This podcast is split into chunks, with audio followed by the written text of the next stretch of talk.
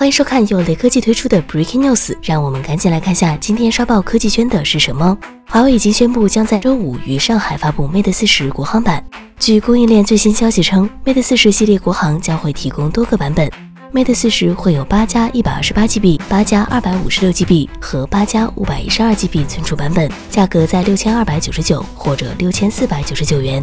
而 Mate 四十 Pro 则是八加二百五十六和八加五百一十二 GB 存储版本。Mate 四十 Pro Plus 是十二加二百五十六 GB 存储版本，价格预计在八千元左右。Mate 四十 RS 保时捷设计版有十二加二百五十六和十二加五百一十二 GB 存储版本，起步价是一万两千九百九十九元。华为依然会延续国行价格远比海外版便宜的定价策略。此外，Mate 四十 RS 保时捷设计的开箱曝光了，其中包括华为 Mate 四十 RS 保时捷设计手机、充电器、充电线缆，还有一副耳机。雷科技编辑认为。如果曝光价格为真的话，那么华为 Mate 四十系列相比 Mate 三十系列算是涨价了，而且涨幅不小。这也导致华为 Mate 四十系列和 iPhone 十二系列直接在一个价位段竞争。从已经有的信息来看，在综合产品力上，两款产品可以说是旗鼓相当，都将成为对方强劲的对手。